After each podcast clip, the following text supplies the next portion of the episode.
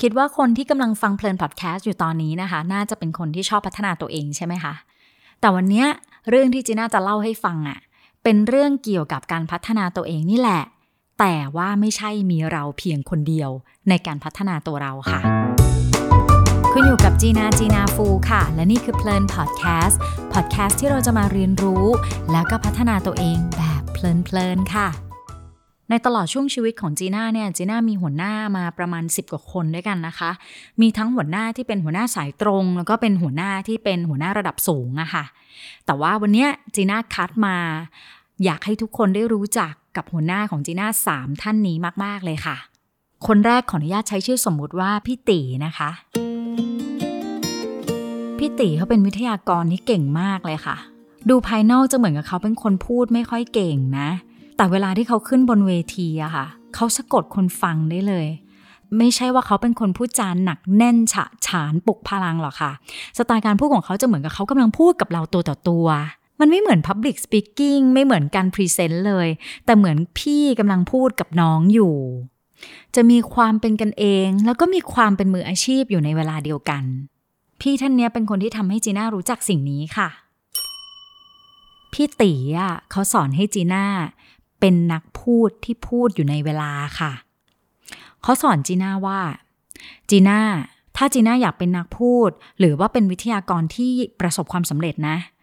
จีน่าลองจินตนาการว่าจีน่าเป็นคนขับรถเมย์สิ ถ้าจีน่าเป็นคนขับรถเมย์เวลาผู้โดยสารเขากดกริ่งอะเขาจะลงตรงป้ายเนี้ย จีน่าก็ต้องจอดตรงป้ายนี้ ผู้โดยสารเขาอยากลงตรงป้ายสยาม ก็ต้องจอดให้เขาลงที่สยาม จะขับเลยไปจอดให้เขาสนามกีฬาแห่งชาติเนี่ยเขาด่าตายเลยนะ นักพูดหรือวิทยากรก็เช่นเดียวกัน เขาให้พูดจนถึงห้าโมงเย็นก็ต้องจบที่ห้าโมงเย็นหรือไม่ก็จบก่อนสักเล็กน้อย อย่าไปจบเลยป้ายอะจีน่าเพราะต่อให้จีน่าอยากจะบอก อยากจะสอน ข้อมูลนั้นเป็นข้อมูลที่ดีมากๆ แต่คนเขาก็ไม่ได้อยากฟังหรอกนะ ถ้าจีน่าพูดเกินเวลา คำสอนของพี่ตีอะค่ะทำให้จีน่าเป็นคนที่เวลา run workshop อะไรแบบเนี้ย หรือไปขึ้นพูดเวทีไหนก็ตาม จีน่าจะซ้อมว่าให้ตัวเองเนี่ยพูดอยู่ในเวลาเสมอๆหรือเวลาทำวิทยากรอย่างเงี้ยค่ะทำกิจกรรมต่างๆ จีน่าก็จะจับเวลาคอยมีกริ่ง บอกเวลาเสมอๆไม่ใช่ว่าจะให้ CF นะ แต่ว่ามีความเชื่อว่า การที่เราเป็นวิทยากร หรือเป็นนักพูดอยากจะมาช่วยคนนะคะ เราไม่ได้มาบอกแค่ข้อมูลอย่างเดียว แต่เรามาแสดงให้เขาเห็นด้วยว่า เราเคารพ และเราเห็นคุณค่าในเวลาของผู้ฟัง ลองจินตนาการว่าถ้าเกิดคุณเป็นผู้เข้าอบรมคนหนึ่งนะคะในคอร์ส คุณตั้งใจเรียนมาตลอดเลยค่ะ แต่คุณน่ะมีเงื่อนไขอยู่เงื่อนไขหนึ่งก็คือห้าโมงปึ้งคุณต้องเด้งออกละ เพราะคุณมีธุระกับครอบครัว หรือว่ามีประชุมอื่นที่สำคัญมากๆ เช่นเดียวกัน แต่พอห้าโมงปุ๊บ วิทยากรยังติดลมอยู่เลยโหเรื่องนี้สำคัญมากเลยค่ะ ขอแถมให้ แม้ความรู้นั้นจะเป็นความรู้ที่ดีแค่ไหนก็ตาม แต่หลายครั้งผู้ฟังเขาไม่ได้อยากได้รับของแถมค่ะคำสอนของพี่ตีทำให้จีน่าอยากจะเป็นคนขับรถเมย์ที่จอดตรงป้าย และอยากจะเป็นนักพูด หรือวิทยากรที่พูดและจบอยู่ในเวลาค่ะ ไม่ว่าจะทำอาชีพคนขับรถเมย์หรือว่าเป็นวิทยากรก็ตามนะคะ คนเรามันก็ต้องกินต้องใช้ค่ะ หัวหน้าคนถัดมาของจีน่าเป็นหัวหน้าที่ช่วยจีน่าเรื่องเงินเดือนค่ะ ขออนุญาตเรียกชื่อสมมุติของพี่คนนี้ว่าพี่ยุทธค่ะพี่ยุทธเป็นผู้ชายคนหนึ่งที่เป็น introvert เป็นคนพูดน้อยๆ เป็นคนที่พูดอะไรแล้วอยู่ในประเด็นตลอด เวลาอยู่ในห้องประชุมกับพี่ยุทธนะคะ ถ้าเกิดมีใครพูดนอกเรื่องอะไรอย่างเงี้ยหรือพูดอะไรแบบอุ้ยเล่าเรื่องเมาส์มอยอย่างเงี้ยพี่ยุทธจะบอกว่า อะพวกเรากลับมาอยู่ในประเด็นนะครับเจน่าแทบไม่ได้คุยเล่นอะไรกับพี่ยุทธมากเลยค่ะ ตลอดเวลาที่ทำงานกับพี่ยุทธนะคะ ก็จะคุยกันเป็นเรื่องงานเป็นหลัก ช่วงเวลาที่ทำงานกับพี่ยุทธอะค่ะ เป็นช่วงเวลาที่จีน่าถูกลดเงินเดือน สาเหตุเพราะว่าจีน่าไปทำงานในตำแหน่งที่ไม่มีประสบการณ์มาก่อน ยกตัวอย่างตัวเลขนะคะ สมมุติแต่ก่อนนี้จีน่าเคยได้เงินเดือนห้าหมื่นแต่เพราะความที่ไม่มีประสบการณ์ บริษัทเขาก็เลยบอกตั้งแต่ต้นแล้วว่า เราเสนอเงินเดือนให้คุณที่สามหมื่นคุณจะทำไหมล่ะ ถ้าคุณทำเราก็รับคุณ จีน่าตัดสินใจทแต่ว่าตอนที่คุยกันเรื่องเงินเดือนเนี่ยก็มีตกลงกันไว้ว่า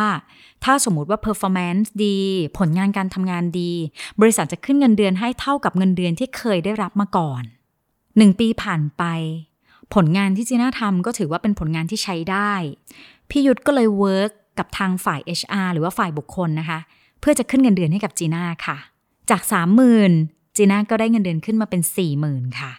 มันก็ยังไม่เท่ากับที่จีน่าเคยได้มาก่อน แต่อย่างน้อยจีน่าก็ใจร่มๆว่า เออเออเขาก็ทำตามที่เขาพูดนะ แต่วันหนึ่งพี่ยุทธเขาต้องออกจากที่ทำงานค่ะ จีน่าใจแป้วเลย พี่ยุทธน่าจะออกไปได้สักประมาณ 3-4 เดือน หัวหน้าฝ่ายบุคคลบอกกับจีน่าว่า คุณยุทธหัวหน้าเก่าของคุณจีน่าwork ให้ในเรื่องของการขึ้นเงินเดือนให้ตั้งแต่ตอนก่อนที่พี่เขาจะลาออกจากบริษัทไปละ และตอนนี้พี่เขาก็ยังคงตามต่อให้คุณจีน่าอยู่นะคะ อันนี้ก็ถึงเวลาที่จะได้ขึ้นเงินเดือนให้กับคุณจีน่า ตอนนี้อัตราของคุณจีน่า บริษัทเสนอให้อยู่ที่ห้าหมื่นกว่าบาทนะคะ เป็นอะไรที่จีน่าไม่ได้คาดหวังมาก่อนเลยค่ะ คือส่วนตัวจีน่ารู้สึกว่าพี่ยุทธอะเขาเคยเวิร์กให้จีน่ามาแล้วครั้งหนึ่ง แล้วพอคนคนนึงออกจากบริษัทอะจีน่าไม่ได้คิดว่าพี่เขาจะยังตามเรื่องนี้ต่ออยู่อะค่ะ จีน่าได้เรียนรู้จากหัวหน้าของจีน่าคนนี้เลยค่ะ ว่าการเป็นผู้นำการเป็นหัวหน้าคน มันไม่ได้ขึ้นอยู่กับตำแหน่ง แต่ความรักความปรารถนาดี ความสัมพันธ์ ความผูกพันกัน เราสามารถจะมีให้กับคนคนหนึ่งได้ แม้ตอนนั้นเราจะไม่ได้มีตำแหน่งเป็นหัวหน้าหรือเป็นผู้นำให้กับเขาแล้ว ฟังเรื่องราวของหัวหน้าที่เป็นสาย support จีน่ามาเยอะแล้วนะคะ หัวหน้าท่านสุดท้ายเนี่ยจีน่าขออนุญาตแทนชื่อสมมุติพี่เขาว่า ชื่อพี่มดละกันนะคะ พี่มดเป็นผู้หญิงตัวเล็กๆค่ะ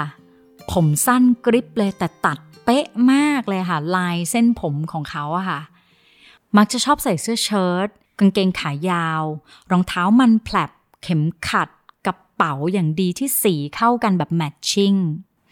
พี่มดเป็นคนที่เดินฉับฉับฉับฉับฉับพูดเสียงดังฟังชัดแม้ตัวจะเล็กนิดเดียว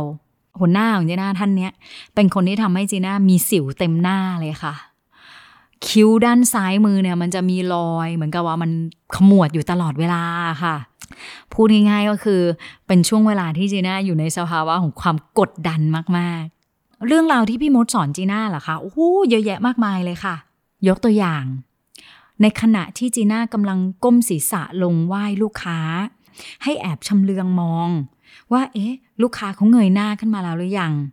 เพราะว่าถ้าเกิดสมมติว่าจีน่าไหว้แบบเร็วๆอะ่ะ แล้วเงยหน้าขึ้นมาก่อนอะ่ะ แล้วปรากฏว่าลูกค้าคนนั้นเขามารยาทดีมาก เขาค่อยๆที่จะเงยศีรษะขึ้นมาเนี่ย กลายเป็นว่าลูกค้าเป็นคนไหว้จีน่าแทน ดังนั้นเวลาจีน่าจะไปไหว้ลูกค้าท่านไหนนะคะ ในจังหวะที่ก้มศีรษะลงเนี่ยต้องคอยแงะดูค่ะ ลูกค้าเงยหน้าขึ้นมาแล้วโอเค จีน่าค่อยเงยหน้าตามขึ้นมาได้พี่มดสอนจีน่าว่าจีน่าต้องมีกล่องใส่นามบัตรค่ะ อะไรจีน่าเธอจะไปแนะนำตัวกับลูกค้าทีนึงอะควักกระเป๋าตังค์ออกมา นามบัตรเอาไปใส่ไว้ในกระเป๋าตังค์ดูดิ จังหวะที่ล้วงหยิบนามบัตรเนี่ยแบงค์ยี่ส่งยี่สิบอะอุ้ยพับ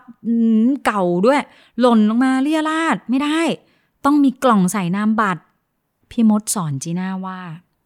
การดูเวลาเนี่ยไม่ใช่ว่าควักโทรศัพท์มือถือมาดูเวลานะ เธอต้องมีนาฬิกาสิ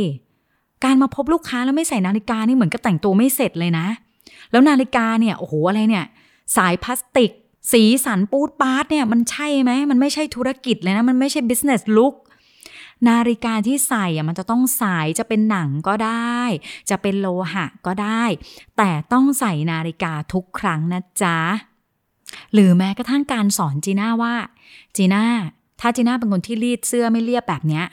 จ้างนะคะลูก ไม่ต้องมาเสียเวลานั่งรีดเองเป็นหลักชั่วโมงสองชั่วโมงนะคะ เอาเวลาเนี้ยไปอ่านหนังสือไปทำอะไรพัฒนาตัวเองดีกว่า แล้วจ้างเขาไปเลยจ้ะรีดเรียบกริบกริบกริบกริบกริบแล้วก็เบาแรงด้วย ฟังดูบางคนอาจจะรู้สึกว่าโหยไม่อยากเป็นลูกน้องพี่มดเลย แต่จีน่าบอกเลยนะคะ ว่าตั้งแต่จีน่าอายุประมาณ 20 กว่ากว่าลูกค้ามาชมทั้งต่อหน้าและรับหลังเลยว่า เด็กคนนี้อายุยังน้อยอยู่เลย แต่เขารู้จักการวางตัว หรือแม้กระทั่งปัจจุบันนี้ค่ะ ที่จีน่าเป็นวิทยากรเรื่องการสื่อสาร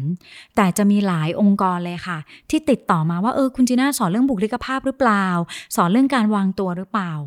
ทั้งหมดทั้งมวลจีน่าบอกเลยนะคะ ยกเครดิตให้กับพี่มดล้วนๆเลยค่ะ ลองจินตนาการว่าถ้าจีน่าไม่ได้เรียนรู้จากพี่มด แล้วจีน่าเนี่ยตอนนี้เป็นวิทยากรนะคะ เปิดประตูเข้าไปจีน่ากำลังจะพรีเซนต์ให้กับผู้บริหาร บริษัทที่อยู่ในตลาดหลักทรัพย์ใหญ่เป็นอันดับต้นๆของประเทศ แต่ดูเสื้อผ้าหน้าผมบุคลิกภาพการพูดการไหว้ โอ้ไม่ได้เรื่อง จีน่าก็คงไม่ได้งานนั้นนะคะหลายครั้งที่เราถูกอบรมสั่งสอน อาจจะรู้สึกว่าถูกกดดัน รู้สึกว่าไม่ได้อิสระ ไม่ได้รับเสรีภาพในการที่จะแบบดำรงชีวิตเลย แต่การที่เราได้รับการกรูม หรือว่าการที่เราได้รับการสอนแบบนั้นนะมันขึ้นอยู่กับมุมมองค่ะ การสอนของพี่มดทำให้จีน่านึกถึงภาพของบอนไซบอนไซสวยงามจากการถูกจำกัดพื้นที่ บอนไซสวยงามจากการที่ได้รับน้ำได้รับสารอาหารที่ถูกจำกัด บอนไซสวยงามที่ได้รับการดัดว่าจะต้องไปในมุมนั้นมุมนี้ ผ่านการดัดผ่านการตัด ผ่านการถูกจำกัด